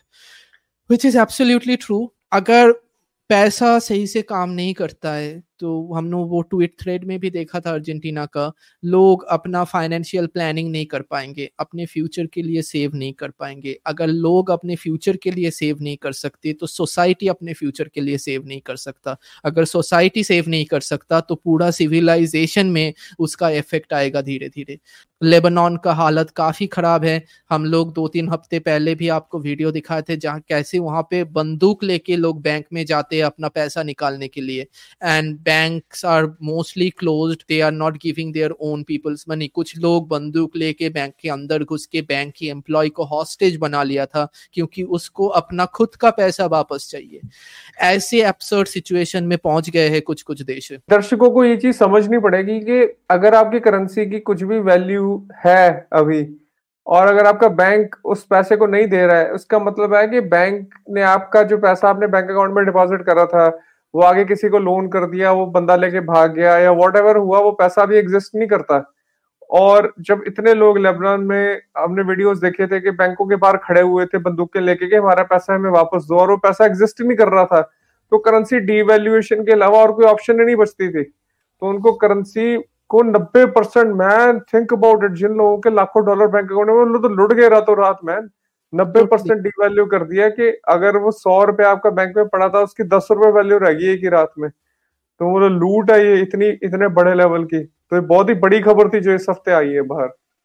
Totally and उसके साथ आगे बढ़ते रिटर्स का news है Lebanon का same ये detail है इसके बारे में अगर दर्शकों को इन्फॉर्मेशन चाहिए तो मैं इसका लिंक भी डाल दूँगा। ये रॉयटर्स का आर्टिकल इसमें पूरा डिटेल है कि लेबनान में क्या हो गया हटा इस हफ़्ते। राइट. एंड वहीं पे माइकल सेलर ने पोस्ट किया है कि बिटकॉइन इज़ होप सच में जब कोई और भी सिस्टम काम नहीं करता है, कोई भी और डिजिटल सिस्टम आपके पास ऑल्टरनेटिव जैसा नहीं है, जो आपको ये सिचुएशन से बाहर निकलने के लिए एटलीस्ट मदद कर सकते हैं, that's where bitcoin comes in and bitcoin is like this global reserve currency जिसका वैल्यूएशन कभी भी ऐसे गवर्नमेंट मैंडेट की वजह से डिवैल्यू नहीं हो सकता। उसके साथ चलते कुछ देसी खबरों में, जहाँ पे कुछ नए न्यूज़ आए हैं वॉजिरेक्स एंड बाइनेंस के बारे में। और ये थोड़ा टाइम पहले भी हो गया था, कुछ स्पैट हुआ था बाइनेंस और वजीरेक्स के बीच में हमने देखा। और उसके बाद काफ़ी चीज़ें हुई हैं ऑल हम सारी चीज़ें कवर नहीं करेंगे, पर लग रहा है एक बार से फिर वो स्पैड पब्लिकली आ रहा है। तो सो फार जो वज़ीर एक्स के यूज़र्स थे, वो स्टिल अपने वज़ीर एक्स के वॉलेट्स बनाएंस के थ्रू एक्सेस कर पा रहे थे। बट आई गेस वो भी अभी फैसिलिटी यहाँ से चली गई है तो यहाँ पर डेफिनेटली कुछ तो अकाउंटिंग सिस्टम में भी दोनों के कुछ डिस्क्रिपेंसीज वगैरह रही होंगी। He came up with this official statement कि वो अब ऑजिरेक्स के साथ एसोसिएटेड है नहीं। इंटरनल न्यूज़ तो हम लोगों को मालूम नहीं है बट काफ़ी दिनों से कम्युनिटी में ये खबर फैलता आ रहा है कि there has been some problem with the association between WazirX and Binance and it seems like now it is officially broken correct और यार अगर हम दो तीन साल पीछे जाएँ और हम देखेंगे क्या तगड़े लेवल पे इनका एसोसिएशन हुआ था? हंड्रेड ऑफ़ मिलियन डॉलर्स का इन्होंने आपस में ट्रेड्स वगैरह करे हैं जो लिक्विडिटी वज़ीर एक्स पे बनांस से मिलती थी। हु नोस कि वो बैक एंड पे पार्टनरशिप क्या हुई थी, क्या नहीं, उसका भी डिटेल्स पब्लिकली आई थिंक आया नहीं था, पर कुछ तो टोकन स्वाप वगैरह ही हुआ था। जो वज़ीर एक्स की कंपनी है, उसमें आई थिंक बनांस ने सिग्निफिकेंट स्टेक लिया था in return for B token but again उसके बाद जब ये स्पैट हुआ तो कुछ डिटेल्स निकल के बाहर आई थी और बनांस अक्यूज कर रही थी कि वज़ीर एक्स का फॉल्ट है, वज़ीर एक्स अक्यूज कर रही थी कि बनांस का फॉल्ट है। बट उसका पूरा डिटेल्स कभी भी बाहर नहीं आया और अभी ये हो रहा है तो हम तो दर्शकों को ये रिकमेंड करेंगे अगर आपके वज़ीर एक्स पे कोई कॉइन्स है तो आप उनको निकाल के अपने पर्सनल वॉलेट्स में रखो बिकॉज़ यू नेवर नो गे है ना फ्यूचर में क्या हो सकता है। हम देख रहे हैं नेक्स्ट ट्वीट में काफ़ी लोग हैं जो परेशान हो रहे हैं। ये एक बंदा है, वो बोल रहा है कि you saying is I can buy an asset from you you remove my purchase history तो इसका मतलब वज़ीर एक्स पे आपकी पुरानी परचेज हिस्ट्री भी नहीं दिख रही है, जो कि बहुत ही वियर्ड बात है मैन इमेजिन कि आपने एक साल पुराना कोई टैक्स रिटर्न फ़ाइल करना है, उसके लिए आपको अपना हिस्ट्री चाहिए, वो आपको नहीं मिल रहा है। तो only way you can get out of the asset is to sell it तो ये ज़बरदस्ती सेल प्रेशर बनाया जा रहा है बिकॉज़ आप, ये हमें पता ही है कि इंडियन एक्सचेंजेस कोई भी हमें जो कस्टडी तो दे ही नहीं रही है किसी एसेट का। मतलब एक तरह से सिर्फ़ स्पेकुलेटिव इंजन के फॉर्म में रन हो रही है। पैथेटिक वर्क एथिक्स ऑल दो इसमें ज़रूर वज़ीर एक्स वाली साइड में भी कुछ फॉल्ट रहा होगा बट कुछ प्रेशर भी इन पे रहा होगा रेगुलेटरी जिसकी वजह से इन्होंने विड्रॉल्स वगैरह बंद करे हुए हैं। या काफ़ी रिस्की सिचुएशन बना हुआ है Indian and mostly south eastern Asian exchanges में। उसका एक तो बैलेंस शीट का कोई खबर नहीं है उसका लिक्विडिटी का कोई खबर नहीं है। Most of the time we don't even know the numbers we are seeing in the screens are right और wrong at the same time most of the exchanges will not let you hold custody of your own coin तो इन सब exchanges से आप दूरी रहिए तो आपके लिए अच्छा रहेगा। पर इन जनरल मैन मैं तो सोचता हूँ कि इंडिया में क्या मतलब घटिया माहौल चल रहा है मैं रेगुलेटरी इन्वायरमेंट भी सही नहीं है, जो कि हम नेक्स्ट टैब में जाके उसके बारे में बात करेंगे। बट एक्सचेंजेस भी बिल्कुल अलाउ नहीं कर रही हैं। और हमें पता है कि जो बिटकॉइन है, वो उसको फ्यूचर की जनरेशन का न्यूक्लियर टेक्नोलॉजी के समान बोला गया है। और इतनी बढ़िया टेक्नोलॉजी है। और हमें पता है इंडिया में अनएम्प्लॉयमेंट रेट कितना ज़्यादा है। मैन लोग सड़कों में बैठे हैं, भूखे मर रहे हैं। और ये सबसे ज़्यादा एम्प्लॉयमेंट देने की अपॉर्चुनिटी है। ये प्रीटी मच जैसे 2006 के आसपास जब इंटरनेट ने अपने पैर पसारने शुरू करे थे वीओआईपी कॉल्स होती थी वॉइस ओवर इंटरनेट प्रोटोकॉल जो कि आजकल हम व्हाट्सएप पे कॉल्स करते हैं इंटरनेट पे कोई भी वॉइस कॉल करते हैं तो 2006 में इंडियन गवर्नमेंट ने उस पर बैन लगाया हुआ था। बिकॉज़ जो टेलीकॉम ऑपरेटर्स थे, वो नहीं चाहते थे कि जो लोग इंटरनेशनल कॉल्स करते हैं, वो इतने महँगे रेट्स देते हैं, वो इंटरनेट पे कॉल्स करें फ्री में। तो बहुत जगह पे छापे पड़े थे मैं बैंगलोर में आईटी कॉल सेंटर्स में और लोगों के सर्वर बंद कर दिए जाते थे, उनके फाउंडर्स को अरेस्ट कर लिया जाता था बिकॉज़ वो वीओआईपी टेक्नोलॉजी ऐसी टेक्नोलॉजी तो समझ ही नहीं आ रही थी गवर्नमेंट को। इमेजिन आज 2023 में कोई ऐसी बात करे, कितना बेवकूफ़ लगेगा कि आप वीओआईपी कॉल्स को बैन कर रहे हो। प्रटी मच ये भी एक तरह के इंटरनेट के ऊपर की एक लेयर बनी हुई है। इट्स ए प्रोटोकॉल आप उस प्रोटोकॉल के अडॉप्शन को रोक नहीं सकते हो, है ना? बिकॉज़ उसके छत्तीस तरह के तरीके हैं जिससे उसको एक्सेस करा जा सकता है। और ये सिर्फ़ भलाई के लिए बना है। सारी इंडिया की इतनी बड़ी पॉपुलेशन जो अनएम्प्लॉयड बैठी है उनके लिए एम्प्लॉयमेंट का अपॉर्चुनिटी है। नेक्स्ट टैब में जाके थोड़ा बात करते हैं इस चीज़ के बारे में इन डिटेल तो इस हफ़्ते जैसे इंडिया का बजट आया, उसमें ये भी न्यूज़ आया कि जो टीडीएस का पॉलिसी पिछले साल इंट्रोड्यूस करा गया था, उस पर और स्ट्रेंजेंट मेजर्स लगाए गए हैं कि अगर आप टीडीएस अपना फ़ाइल नहीं करते हो तो उस पर उतना पेनल्टी लगेगा जितना टीडीएस अमाउंट है। प्लस उस पर पंद्रह परसेंट इंटरेस्ट लेट पेमेंट के लिए। प्लस अगर आप नहीं करते तो सिक्स मंथ्स का जेल मतलब यार इंडिया में इतने बड़े बड़े क्राइम्स हो रहे हैं। आर यू फ्रिकन सीरियस है ना? कोई मतलब उस पर कवरेज नहीं है। कोई बंदा अरेस्ट नहीं होता है। मतलब आउट ऑफ़ कंट्रोल हो रहा है क्राइम इंडिया में। और ये एक ऐसी टेक्नोलॉजी है जो एम्प्लॉयमेंट दे सकती है। इंडिया की सारी प्रॉब्लम्स का निवारण है एक ही चीज़। और उसके ऊपर मतलब हम ऐसी, ऐसा फ्रिक्शन क्रिएट कर रहे हैं कि जिससे इस टेक्नोलॉजी के अडॉप्शन को रोका जा सके। मुझे तो समझ नहीं आता कि भारत के लोगों की भलाई का काम है या मतलब I don't know you tell nobody knows and that's probably the right answer जैसे ही तुमने बताया कि 2006 में they try to ban internet protocol और voice call because telecom operator का रेवेन्यू खत्म हो जाएगा उसकी वजह से। वो अभी 2023 में बैठ के सुनने में जितना स्टूपिड लग रहा है, ये न्यूज़ आज से 10 साल 15 साल बाद 2033 में शायद सुनने में उतना ही स्टूपिड लगे। I don't know that's what government does that's what every time they see a new thing they first they freak out, then they try to ban it, then they try to criminalize people. अगर आप वो use कर रहे हो, आपको criminal बना के, jail में डाल के डरा के लोगों का बैड मार्केटिंग करके वो उस चीज़ को बंद करने की कोशिश करते हैं, क्योंकि गवर्नमेंट के पास ये आइडिया नहीं होते कि ये नया टेक्नोलॉजी को डील कैसे करेंगे। और उसके साथ साथ उसके पास बहुत सारे बिज़नेस प्रेशर रहते जो इनकम्बेंट्स होते नए टेक्नोलॉजी की वजह से इनकम्बेंट्स की बिज़नेस पॉलिसी डिजरप्ट हो जाते और that's why incumbents don't want new technology to come in the same reason BSNL didn't want voice over LTE to come in. But you cannot stop technology. At the same time, ये software है ये math है and ये code है जो internet की wires में फैलता है आप इसको ना देखा तो कर सकते हो बट इसको बंद नहीं कर सकते अगर अगर हम ये देखें कि इसके हज़ारों तरह के यूज़ केसेस है मैन और हमें पता है कि इंडिया जो है one of the largest receivers of remittance है ना और रिमिटेंस की ये फालतू के कंपनियाँ बीच में वेस्टर्न यूनियन बैठी हुई हैं, जो इतना दस दस, बीस बीस बीस, तीस तीस परसेंट कट लेती हैं। और एल सल्वाडोर जैसी जो समझदार गवर्नमेंट्स है, वो ऐसे मिडल मैन को कट आउट करने की कोशिश करती हैं, ताकि उसका जो डायरेक्ट बेनिफिट है, वो लोगों को मिल सके।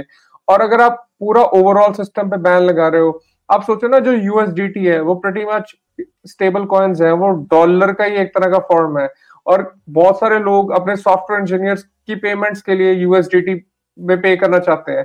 तो आप सोचोगे, कितना ज़्यादा इंडिया में एम्प्लॉयमेंट बढ़ सकता है अगर यूएसडीटी की पेमेंट्स को, है ना सॉफ्टवेयर इंजीनियर्स के लिए अलाउ करा जा सके।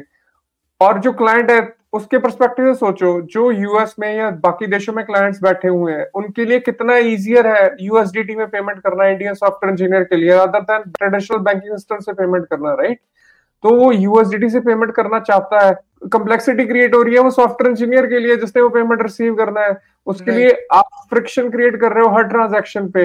जबकि वही ट्रांजैक्शन अगर बैंक के थ्रू आ रहा है तो कोई प्रॉब्लम नहीं है। जबकि जो क्लाइंट है उसके लिए डॉलर हाथ में पड़ा या यूएसडीटी है दोनों का सेम वैल्यू है। ये तो मैं एक यूज़ केस की बात कर रहा हूँ। ऐसे मतलब हंड्रेड्स ऑफ़ यूज़ केसेस होंगे आप ऐसे सारे यूज़ केसेस को बंद कर रहे हो।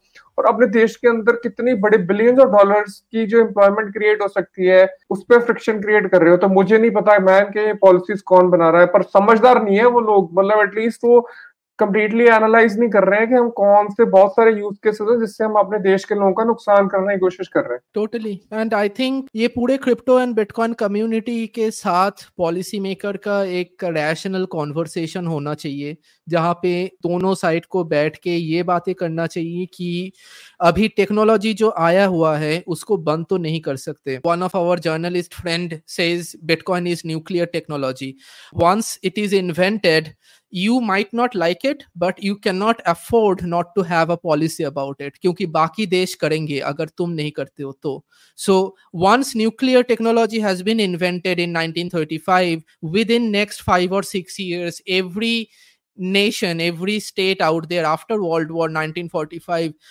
every nation state has to come up with their nuclear policy Somebody said, like, हम लोग रिसर्च करेंगे. Somebody said, like, हम लोग रिसर्च नहीं करेंगे. Somebody said, हम पब्लिक डोमेन में रिसर्च करेंगे. Some said, हम प्राइवेट में रिसर्च करेंगे.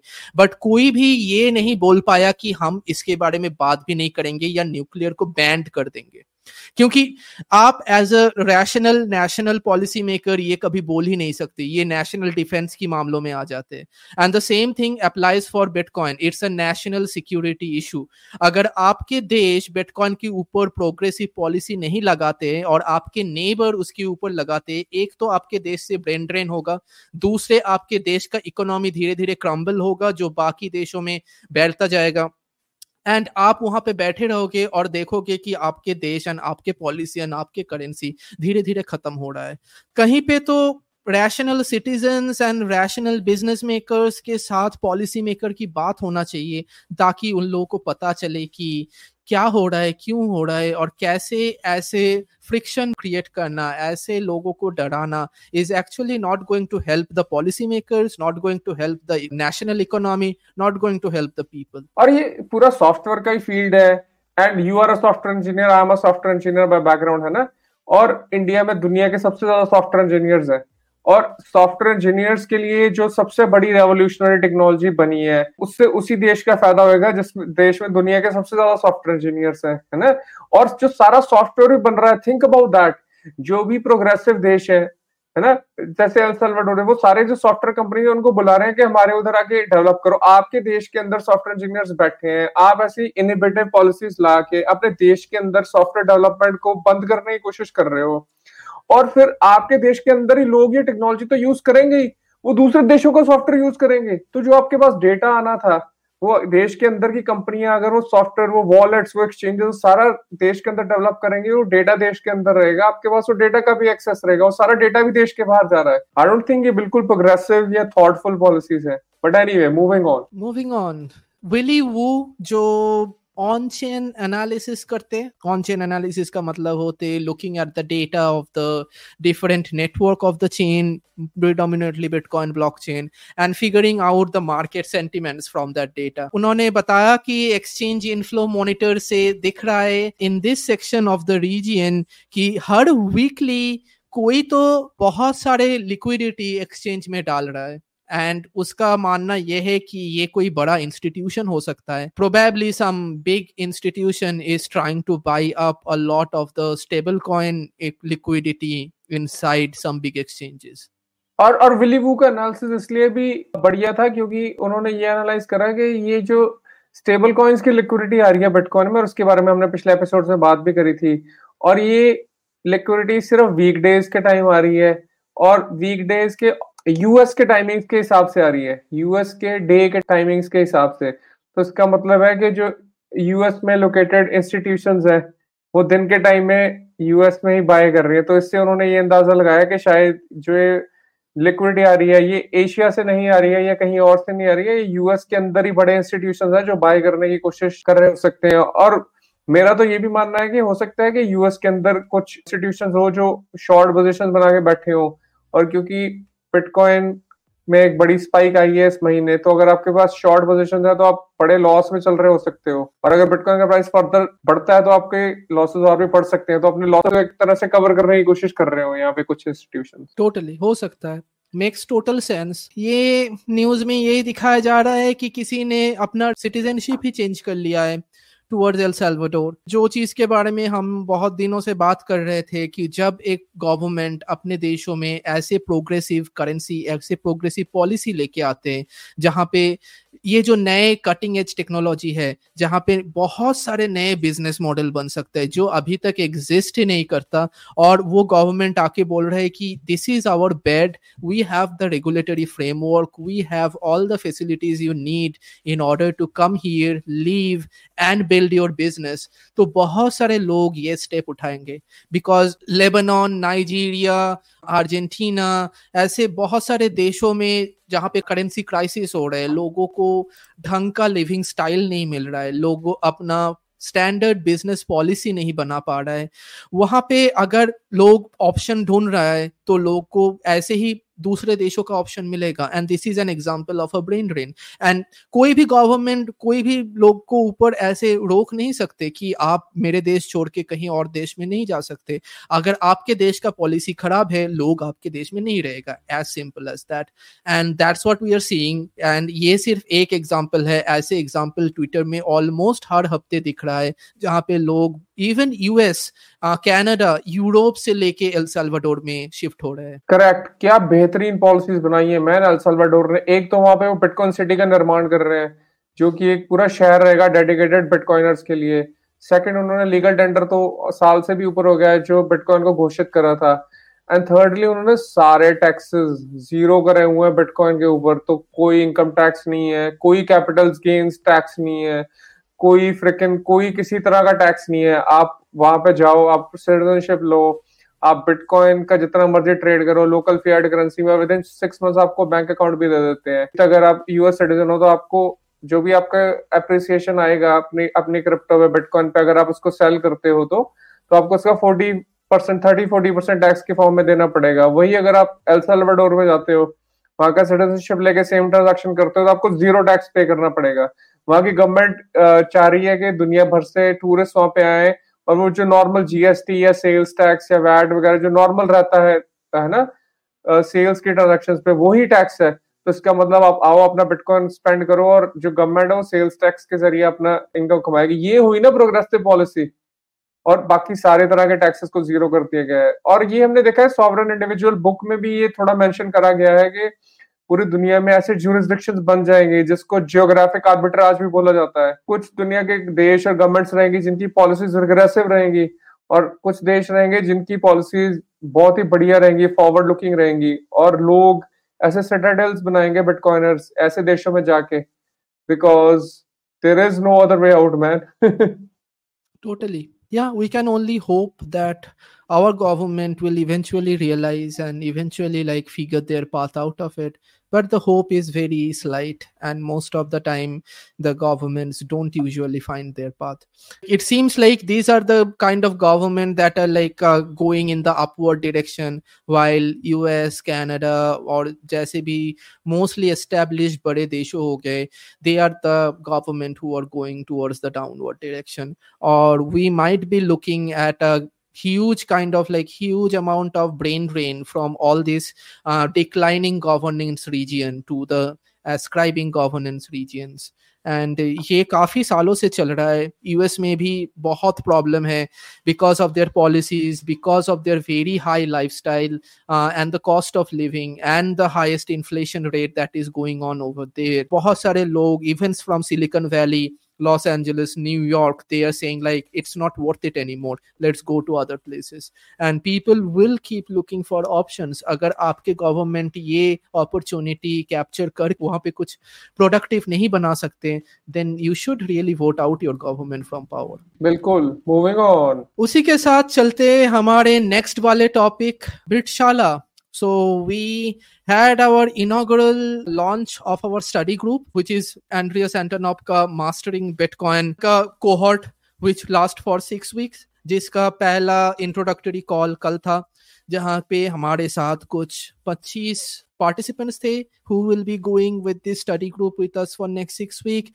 And we had adam jonas from chain code lab new york who has been spearheading bitcoin technical education for ages for years now. He came in and gave a very nice presentation over why the importance of this thing why people should study why people should know about it so it was very interesting unfortunately हमारे registration अब बंद हो चुके हैं so if you are interested to know what we are up to check out bitshala.org we will be coming up with a lot more interesting programs and tutorials and resources ताकि India का जो bitcoin developers है जो upcoming aspiring developers है जहाँ पे बहुत सारे स्टूडेंट्स आई आई एंड बहुत सारे जगह से आके यहाँ पे ये फ़ील्ड में इन्वॉल्व होने की कोशिश करते हैं। सो so, हमारा काम उन्हीं के पास एक गाइडलाइन एक गाइड पोस्ट देने का है। सो we just started our journey and we hope to provide value along the path एक चीज़ दर्शकों को बोलना चाहूँगा कि आप ब्रिटशाला का जो यूट्यूब चैनल है, उसको भी चेकआउट कर सकते हैं।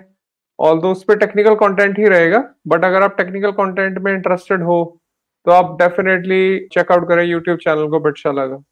टोटली यस उसी के साथ मूव ऑन करते हमारे book of the week in book of the week we have Programming Bitcoin today तो अगर आप बिटकॉइन डेवलपर बनना चाहते हो and if you have a programming background you have done your computer science degrees और you are working as a software professional in IT industry and you want get into Bitcoin development this is a basically a seminal text book पूरा book एक tutorial है, जो Python में लिखा हुआ है and chapter wise एक के बाद एक बिटकॉइन का हर एक टेक्निकल कॉन्सेप्ट को एक्सप्लेन करते हैं with exercise and example code और अगर आप ये बुक को फॉलो करते हो तो पूरा बुक खत्म करने के बाद आपके पास एक खुद का Bitcoin custom Bitcoin Python library रहेगा, जो लाइब्रेरी यूज़ करके आप ट्रांजैक्शन बना सकते हो एड्रेसेस निकाल सकते हो प्राइवेट की पब्लिक की मैनेज कर सकते हो ब्लॉक्स बना सकते हो ब्लॉक्स को ब्रॉडकास्ट कर सकते हो एंड खुद का अपना ओन डमी ब्लॉकचेन भी बना सकते हो। तो जो लोग बिटकॉइन डेवलपमेंट में इंटरेस्टेड है, मैं हमेशा यही बुक सजेस्ट करता हूँ Mastering Bitcoin and Programming Bitcoin these are the two text books that you need to cover one way और अदर सो आज का हमारा बुक का टॉपिक इसीलिए प्रोग्रामिंग बिटकॉइन है। Go check that out but अगर आपको प्रोग्रामिंग में इंटरेस्ट नहीं है तो ये बुक आपके लिए नहीं है। This book is predominantly filled with Python code and very involve mathematical and cryptographic concepts हम जिमी सॉन्ग के ट्वीट्स के साथ चाहे एग्री ना करें पर जिमी सॉन्ग ने ये बुक लिखा है और हम उसके लिए उनका काफ़ी रिस्पेक्ट करते हैं कि बहुत ही बेहतरीन बुक लिखा गया है totally totally one of the very good bitcoin resources out there and मैं जब अपना bitcoin development जानने चालू कर रहा था this book helped me a lot so definitely check that out उसके साथ चलते हमारे ट्वीट ऑफ़ द वीक में Bitcoin is the only asset in the world where there is no market based supply response to an increase in demand. Due to proof of work and the difficulty adjustment, the only supply response is increasing the real value of the remaining coins. The price go up is programmed. अगर आप bitcoin में trading करते हो या आप अगर bitcoin में speculate करते हो, आपके कोई भी बिटकॉइन इन्वेस्टमेंट थीसिस हो सकता है। बट अगर आप ये वाला ट्वीट समझ लिए this is like the investment thesis of Bitcoin Bitcoin का डिमांड चाहे कितना भी ज़्यादा हो जाए बिटकॉइन का सप्लाई कभी नहीं बढ़ेगा।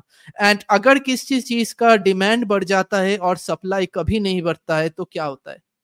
उसका प्राइस बढ़ जाता है।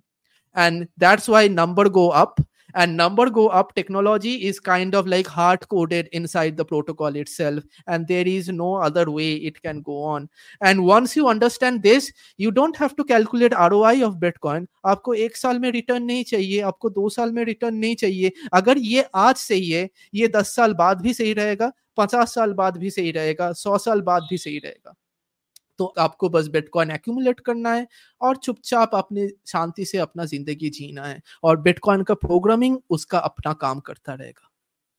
इसका एनालॉजी मैं गोल्ड के साथ देना चाहूँगा कि जिसको एक तरह से साउंड मनी बोल देते हैं पास्ट का, पर गोल्ड के साथ यही प्रॉब्लम है कि जब भी गोल्ड का प्राइस बहुत ज़्यादा बढ़ता है तो जो गोल्ड माइनिंग की कंपनीज़ है वो नई माइन सेटअप करती हैं। धरती में और डीपर जाके गोल्ड को डिग करने की कोशिश करती हैं बिकॉज़ उनको बहुत ज़्यादा प्राइस मार्केट में मिल रहा होता है। तो वो हर एक एंगल से जहाँ से भी वो ज़्यादा गोल्ड निकाल सकते हैं और निकालने की कोशिश करती हैं। और इन अदर वर्ड्स गोल्ड का जो ज़्यादा सप्लाई भी मार्केट में आ जाता है टू कवर दैट डिमांड पर बिटकॉइन में ऐसा बिल्कुल नहीं होता। बिटकॉइन के केस में अगर प्राइस जितना मर्ज़ी बढ़ जाए उसकी सप्लाई सेम का सेम रहेगा सप्लाई नहीं बढ़ सकता है।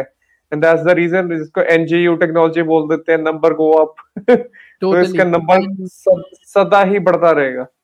एंड इकोनॉमिक टर्म में इसको बोलते हैं सप्लाई इलास्टिसिटी मतलब डिमांड अगर खींच रहा है तो सप्लाई भी खींच जाता है उसके साथ। ये हर कोई कॉमोडिटी के ऊपर काम करता है। Every commodity has supply elasticity अगर कॉपर का डिमांड बढ़ जाए तो कॉपर प्रोडक्शन बढ़ जाएगा। अगर आयरन का डिमांड बढ़ जाए आयरन प्रोडक्शन बढ़ जाएगा। Right market always adjust for the increasing demand bitcoin is probably Bitcoin is not probably Bitcoin is the only thing that exists in the world जिसका supply is perfectly mathematically guaranteed to be inelastic. अगर जितना भी demand बढ़े इसका supply बढ़ाना possible ही नहीं है and that's why like it's a revolutionary thing that's why it's a revolutionary technology. It's not just a money, it's a new kind of economic good that we haven't seen before in the entire human history. That's why it's a big thing. And that's why you should care about it. That's why you should be excited about it. And that's why you should talk about it. So हम वही कर रहे हैं आपको यही बात बताने के लिए इतना कुछ बताते लास्ट में समराइज करके we give you the punch line the ideal the ultimate investment hypothesis of why bitcoin so उसी के साथ चलते हैं हमारे meme of the week bitcoin undermines the federal reserve system it's going to zero and the context is हमारा सबका प्यारा बुद्धा डाटू जो इन्वेस्टमेंट दुनिया का मेसिया कहा जाते हैं and he doesn't like bitcoin just like all, at all. banks doesn't like bitcoin. All the big businesses doesn't like bitcoin. So a 99 year old investment guru doesn't like bitcoin. Is it that surprising? I don't think so. और जो हैरानी वाली बात है जो ये meme दर्शा रहा है कि चार्ली मंगर इस हफ़्ते आए थे ए, किसी मीडिया आउटलेट पे और उन्होंने आगे बहुत फंड क्रिएट करा बिटकॉइन के अगेंस्ट पर उनका जो फंड था ना उसके अंदर वो खुद अपने आप से कॉन्ट्राडिक्ट करे जा रहे थे। एक जगह तो वो बोल रहे थे कि वो उनको बिटकॉइन इसलिए पसंद नहीं है कि वो जो फेडरल रिज़र्व सिस्टम है उसको अंडरमाइन कर रहा है। और दूसरी तरफ़ वो बोल रहे हैं कि उनको बिटकॉइन इसलिए पसंद नहीं है क्योंकि वो ज़ीरो पे चला जाएगा अल्टीमेटली तो उनको हम्म। पहले डिसाइड करना पड़ेगा कौन सा बटन दबाना है। वो लग रहा था सिर्फ़ आगे ब्लैबर कर रहे हैं। उनको समझ एक टके की भी नहीं है। बिटकॉइन का उनको बिल्कुल भी समझ नहीं है कि ये क्या है ये कैसे चलता है। और ये हम इन जनरल देखते हैं मैन के जो है बूमर्स हैं ये जो पुराने बुढ़े बैठे हुए हैं इनको टेक्नोलॉजी की बहुत ज़्यादा समझ नहीं होती है। ये दुनिया को पुराने तरीके से ही समझने की कोशिश करते हैं। और जो पोस्ट इंटरनेट की जो टेक्नोलॉजीज़ है उनके बारे में उनको बिल्कुल भी पता नहीं है कि ये कैसे चल रही हैं या इनका क्या इम्पैक्ट हो सकता है। तो मतलब हमें इनकी जो ओपिनियंस है उनको सीधा डिसरिगार्ड ही करना चाहिए। और we can make fun of them और we can make meme out of them make meme out of it that's what bitcoiner does we make meme out of it and at this point I am तो even surprised is like क्यों ये लोग ये media वाले इन लोगों को बुला के बिटकॉइन के बारे में पूछते ही है? मतलब पूछना ही क्यों है? Like we already know their opinion from years ago फिर वही बात पूछ पूछ के I think the media also makes fun of them कि एक बार फिर से hmm. देखते हैं कि बुढ़ा क्या बोलता है। बिल्कुल। And hmm. and then they say something outrageous which is clearly like they haven't done their homework they don't understand this thing. Then media says that कि चार्ली मुंगेर ने ये बोल दिया। राइट जेमी डायमंड ने ये बोल दिया। सो so, ये तो चलता ही रहता है। ये ये काफ़ी सालों से चल रहा है and we don't even get affected पहले तो इसके ऐसे स्टेटमेंट के ऊपर बिटकॉइन का प्राइस भी फ्लक्चुएट करता था। जेमी डायमंड ने कुछ खराब बोल दिया बिटकॉइन के बारे में। Bitcoin going ten percent down right now even the price doesn't even किए इसी के साथ खत्म होता है हमारा आज का समाचार। We hope that you guys liked it अगर आपका कोई भी कमेंट है कोई भी आप विचार हमारे साथ शेयर करना चाहते हैं हमारे ट्विटर पे डीएम करें। और हमारे चैनल को सब्सक्राइब अगर कर सकते हैं तो करें। एंड देन अगर आपको वीडियो पसंद आए तो अपने बाकी बिटकॉइनर दोस्तों के साथ शेयर भी करें। Totally. I hope you guys enjoyed this one and see you on the next one. Bye bye बिल्कुल। Thank you very much take care bye bye